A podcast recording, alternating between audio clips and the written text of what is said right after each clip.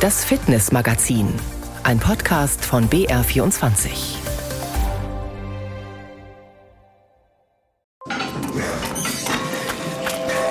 Auch wenn es sich aktuell vielleicht nicht ganz so anfühlt. Wir sind noch mittendrin in der Wintersportsaison.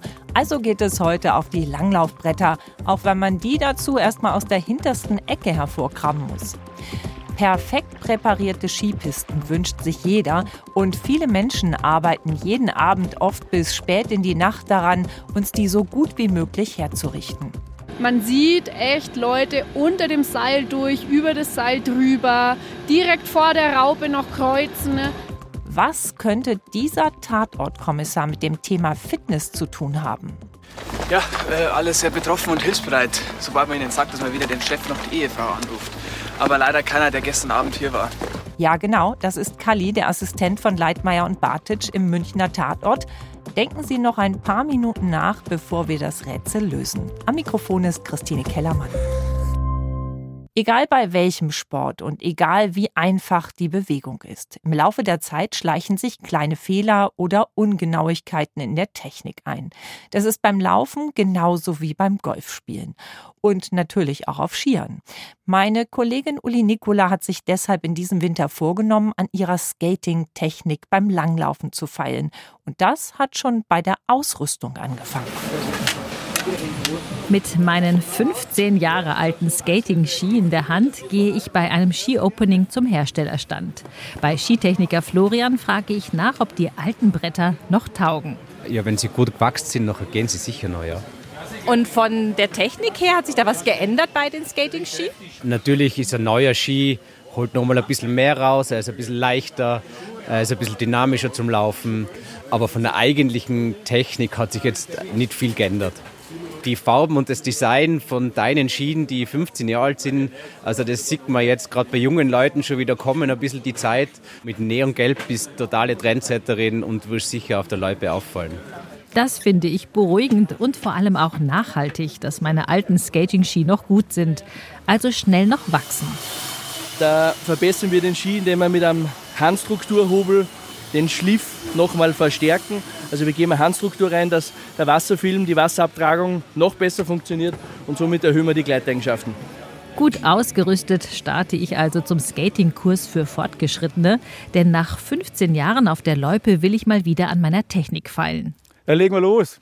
Das dreitägige Programm ist kompakt. Langlauftrainer und Sportwissenschaftler Hermann Kurz zeigt, wie wir Kursteilnehmenden exakt in der Ebene dahingleiten sollen, kleine Anstiege schwungvoll meistern und Kurven sauber fahren. Ich muss das Gleichgewicht auf einem Bein halten können, auf einem sich bewegenden Untergrund. Und das muss man eben auch aufbauen. Dazu macht Hermann Kurz nochmal die Unterschiede klar zwischen den verschiedenen Techniken und er wird nicht müde, minutiös zu zeigen, wann der Fuß abstößt und der Stock einsetzt. Ob beim sogenannten 1-1er oder 2-1er. Die Führarmtechnik ist ja eine langsame Technik, die geht den Berg hoch. Und die Armschwungtechnik ist eine sehr schnelle Technik in der Ebene. Das heißt, mit einem Stockabstoß und zwei Beinabstößen kann ich einmal steile Berge hochkommen und kann einmal Höchstgeschwindigkeiten laufen. der Unterschied ist nur diese Koppelung. Ja, die Koppelung. Ich finde es gar nicht so einfach, den gewohnten Stil zu korrigieren, der sich mit den Jahren so eingeschliffen hat. Denn letztlich geht es nur um Nuancen, finden auch die beiden Kursteilnehmer Markus und Gary. Schlüssel für mich in dem Kurs ist definitiv die Ruhe reinzubringen auf dem Ski. Das macht ganz, ganz viel aus, weil dann gelingen die Bewegungen genauso, wie man sie auch machen möchte. Hauptfaktor sicherlich, dass ich an meinem Gleichgewicht arbeiten muss. Und sobald das klappt, habe ich auch einen schönen Beinschluss wieder und dann kann ich mich auch um den Rhythmus kümmern, dass der richtig passt. Das ist so, glaube ich, das Wichtigste, was ich mitnehme. Sehr hilfreich ist es, wenn man sich den eigenen Fahrstil anschauen kann, am besten in Zeitlupe. Dann erkennt man vieles selber und der Langlauftrainer analysiert die Bewegungsabläufe zusätzlich. Also bei der Skiausgabe haben Sie mir gesagt, dass mit meinen Retro-Ski ich eine gute Figur auf der Loipe abgeben werde. Und das wird mir jetzt der Hermann zeigen in der Videoanalyse, ob das auch wirklich so ist. Dein Ski ist außen, die Stöcke setzen ein, das ist gut. Jetzt kommt ein Schub, Schub, Schub, Schub, Schub, Schub, Schub. Jetzt ist der Ski drin rechts, siehst du, und die Hände sind noch vorne. Das länger auf dem linken Gleitski stehen bleiben und später die Belastung wechseln. Damit sind meine Hausaufgaben für diesen Winter klar. Längere Gleitphase auf einem Ski üben und einem besseren Beinschluss. Auch Stefan, Alban und Markus nehmen neue Anregungen für ihr Skating-Know-how mit. Ja, dass es noch mehr als einen Stil gibt, den man fahren kann. Und ich näher mich da auch an. Und das passt. Der 1-1er wird kein Freund von mir, aber es fühlt sich gut an. Ich finde es super. Ich bin bisher eigentlich immer eher nach Bauch gefahren und jetzt habe ich sehr viel Theorie gelernt und auch gleich die praktischen Übungen dazu gehabt. Das finde ich super. Also man lernt immer wieder was Neues und dadurch, dass jeder Lehrer so ein bisschen anders angeht, kriegt man immer wieder neue Impulse und das finde ich immer sehr wertvoll. Ja, dass nicht immer den gleichen Stil gelehrt bekommt, sondern auch mal auf eine andere Weise und das hilft unwahrscheinlich. Neue Impulse, neues Wissen, auch wenn man seinen Sport eigentlich gut beherrscht. Kleine Tipps können da oft eine große Wirkung haben.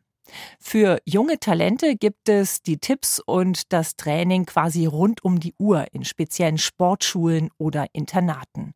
Muss ja eigentlich toll sein, so rund um die Uhr der Lieblingssportart nachzugehen und dazwischen ein wenig Schule. Daraus hat der BR eine Serie gemacht. School of Champions heißt die. Sagt Hallo zu euren Kameraden.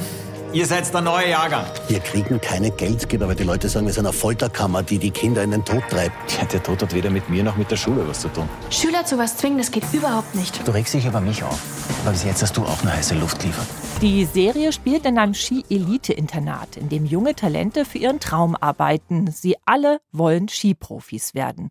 Es geht um Erfolgsdruck, Erwachsenwerden und um ganz große Träume.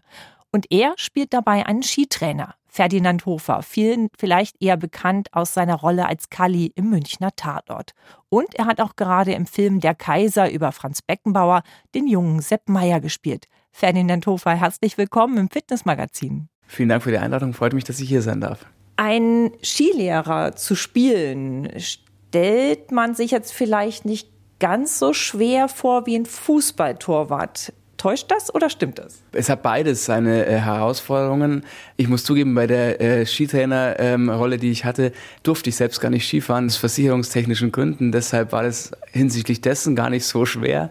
Die äh, Torwartrolle, auf die du ansprichst, den Sepp Meyer, den ich gespielt habe, das war deswegen eine größere oder eine Herausforderung, weil weil ich eine Person verkörpert habe, die es wirklich gibt. Und sowas ist immer ähm, einfach ein anderes Level, weil man sich einfach in Personen hineinversetzen muss, die tatsächlich real sind und die ein Leben gelebt haben.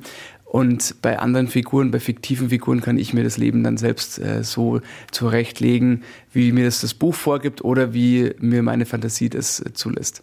Wie sportlich bist du denn eigentlich im normalen Leben? Das ist natürlich eine Ansichtssache und die Frage, wo der, die Messlatte ist. Aber ich würde sagen, ich bin tendenziell schon nicht ganz unsportlich. Was ist so dein Sport? Heute war ich zum Beispiel Eishockey spielen, aber ich spiele auch in einer Hobbymannschaft Eishockey. Äh, Skifahren, äh, Fitnessstudio, Bouldern, Klettern im Sommer. Solche Sachen mache ich gern. Ganz verschiedene Sachen. Vielseitig unterwegs sozusagen und du hast anscheinend auch Spaß an der Bewegung. Ja, voll. Also ich meine, im Sommer spiele ich auch Beachvolleyball und äh, solche Sachen. Also wenn es was gibt, was ich sehr regelmäßig mache, dann ist es Bouldern und Klettern. Und alles andere mache ich so, wie es entweder die Witterung hergibt oder weil man halt irgendwie in einer Gruppe ist und die sagen, lass uns mal Tennis spielen gehen oder Volleyball spielen und dann bin ich da immer dabei. Dieses sportliche Gefühl, hilft es trotzdem, wenn man so eine sportliche Rolle hat, wie jetzt zum Beispiel Sepp Meier? Ja, hundertprozentig. Also auch, ich meine, wenn man so eine Figur spielt, dann ist die Wahrscheinlichkeit, dass da mal ein Fußball liegt, den man irgendwie hochlupfen muss oder irgendwie so, relativ hoch. Deswegen ist es auf jeden Fall sinnvoll, oder was heißt sinnvoll, aber hilft es, wenn man in der Vergangenheit schon hin und wieder mal Fußball gespielt hat. Ich habe auch mal ganz lange in meiner Jugend im Verein gespielt. Also das hilft einem dann näher an so Figuren heranzukommen und zu verstehen, welche Leidenschaft für was die eigentlich brennen. Vor allem eben so ein Profifußballer, die brennen ja für den Sport, für den Fußball.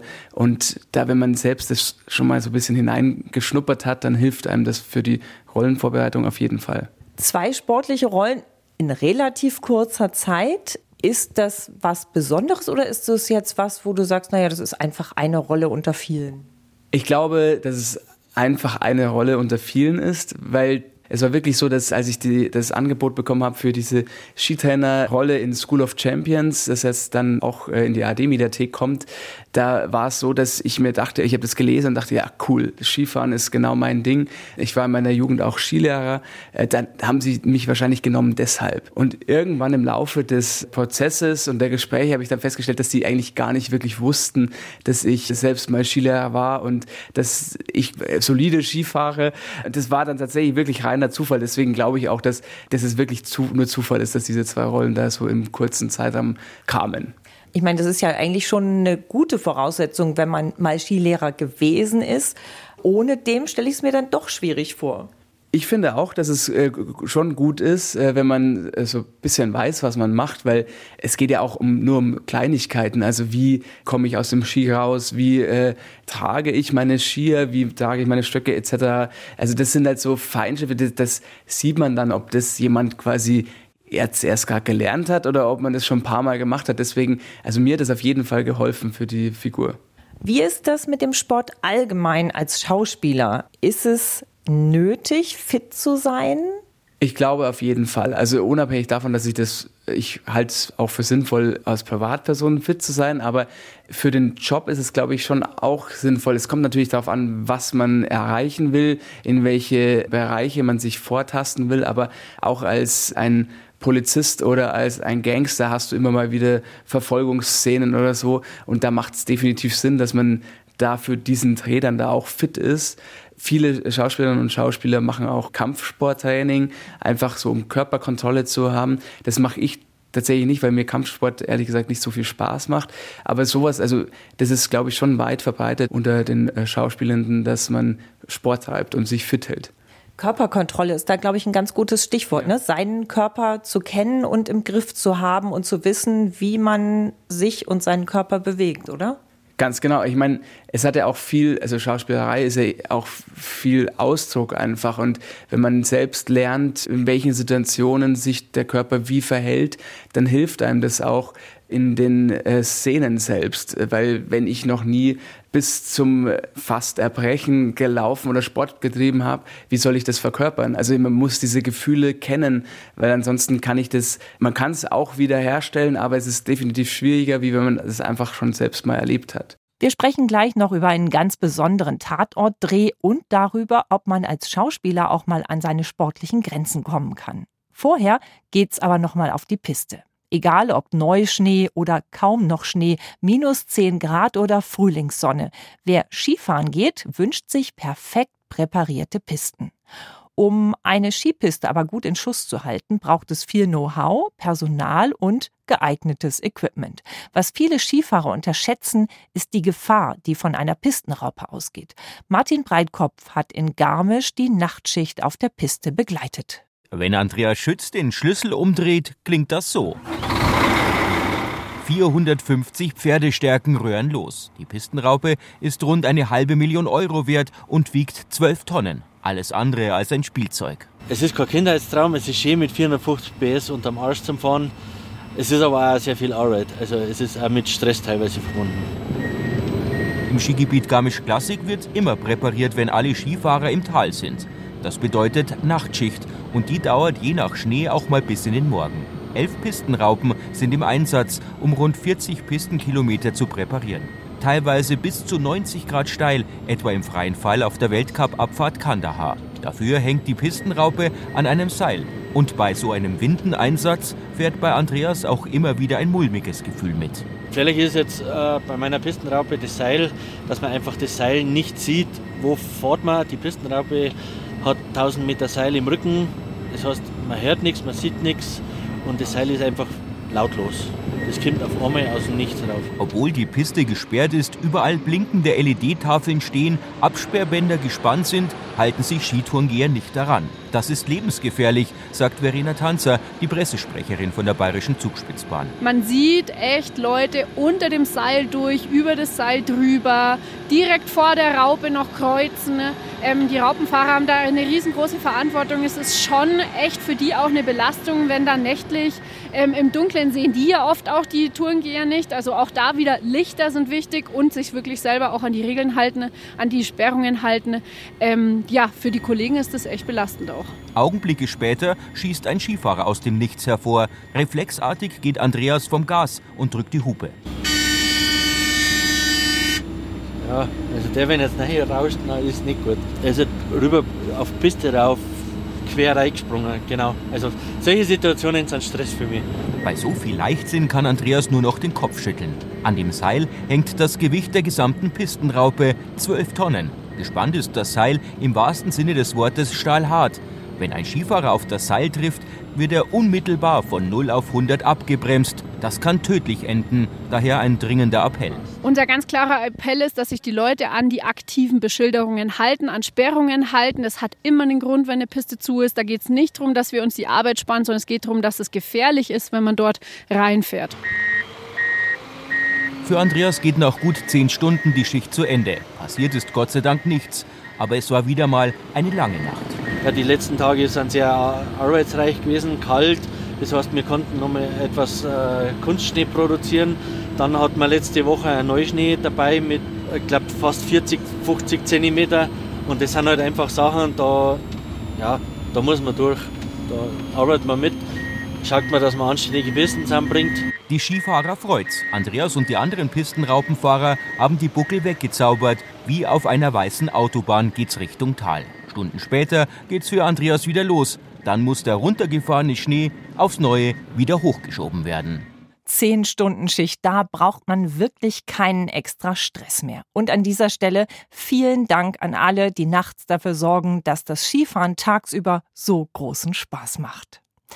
Schauspieler Ferdinand Hofer ist demnächst auch auf der Skipiste unterwegs als Skitrainer in der Serie School of Champions.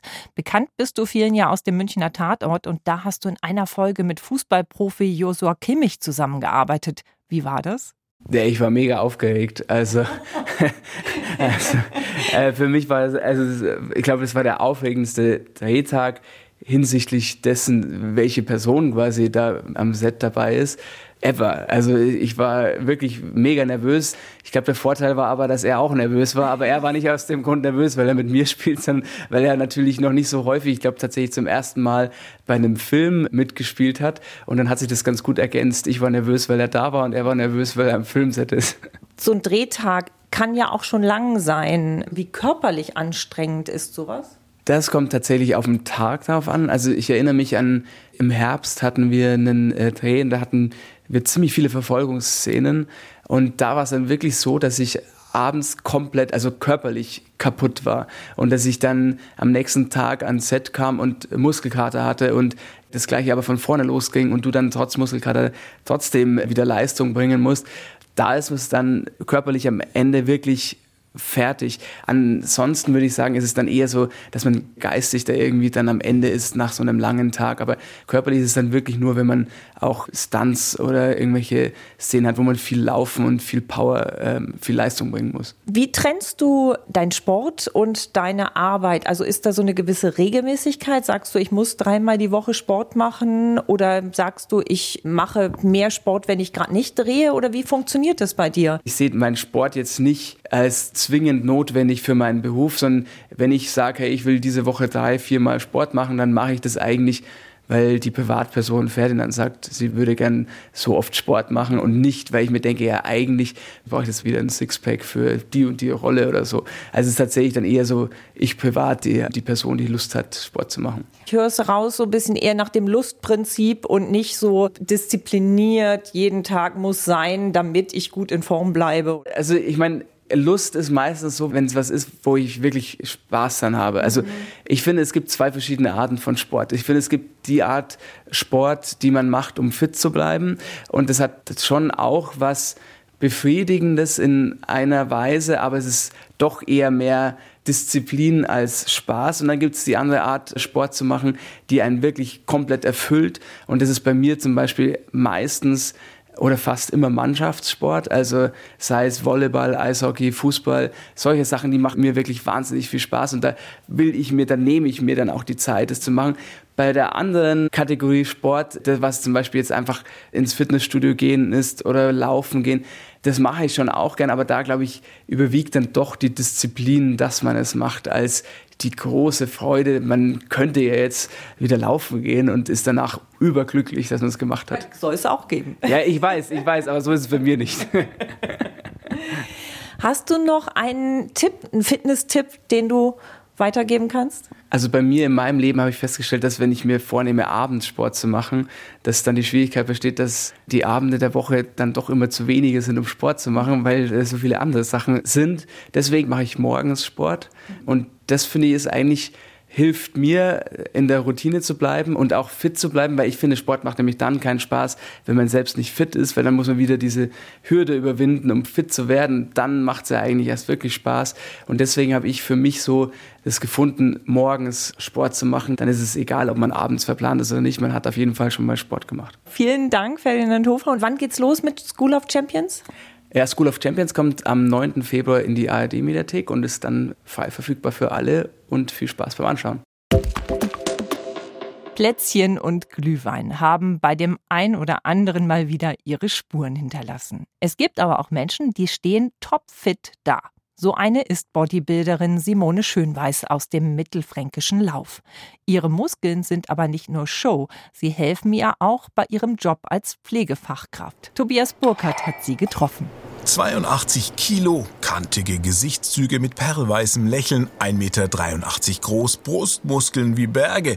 Das ist geballte Frauenpower. Simone Schönweiß liegt auf der Schrägbank im Laufer Fitnessstudio und lässt die Kurzhanteln auf und nieder tanzen. Aufwärmtraining für die 35-jährige Bodybuilderin. Simone streift sich das lange blonde Haar aus der Stirn, nimmt einen Schluck aus ihrer Wasserflasche und greift zu schwereren Gewichten.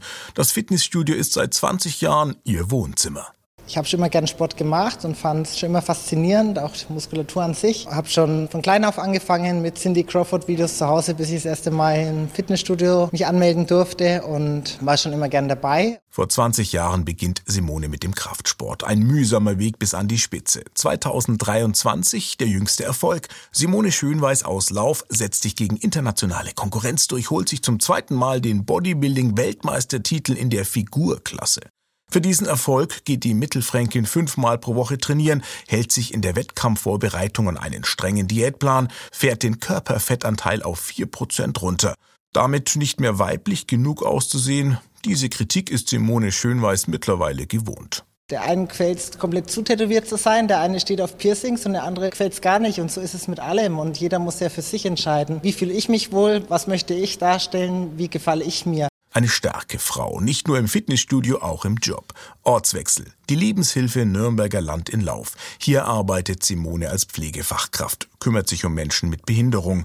Simone Schönweiß lackiert Bewohnerin Janine die Nägel. Rosa muss es sein. Behutsam pinselt Simone den Nagel an. Der Sport sei auch ein guter Ausgleich zu dem oft fordernden Beruf. Sport ist in erster Linie ja Hobby, weil man einfach damit nicht das Geld verdient, also sondern Beruf ist Beruf. Aber natürlich ähm, ist es auch ein Beruf, wo man sich äh, fit halten muss oder fit sein muss, um ihn ausüben zu können. Und viele, die schon in jungen Jahren Probleme haben mit dem Rücken oder wie auch immer, den würde ich auch empfehlen, Krafttraining zu betreiben natürlich. Zurück im Fitnessstudio. Jetzt ist Ehemann Yves an Simones Seite. Er trainiert seine Frau regelmäßig. Vor allem in der Wettkampfphase motiviert der 53-jährige Bodybuilder Simone bis in die Haare. Haarspitzen. Wir haben eine gute Kombination gefunden. Bei uns funktioniert Natürlich ist es auch so, wenn ich sie halt wirklich bis auf äußerste reize, dass sie mir halt auch wirklich hasst. Aber das Endergebnis war halt da, wo ich noch gesagt habe, dann hasst mich halt. Ja, das Ergebnis ist da. Simone und Yves sind eben ein echtes Powerpaar. Der Sport ist ihre Leidenschaft. An erster Stelle steht bei allem Ehrgeiz aber immer noch der gemeinsame Sohnemann Finn. Der Zweijährige darf Mama und Papa ab und zu auch ins Fitnessstudio natürlich begleiten. Man kann nicht früh genug anfangen, den Nachwuchs für Sport zu begeistern. Mit wem auch immer Sie zum Sport gehen, bleiben Sie fit.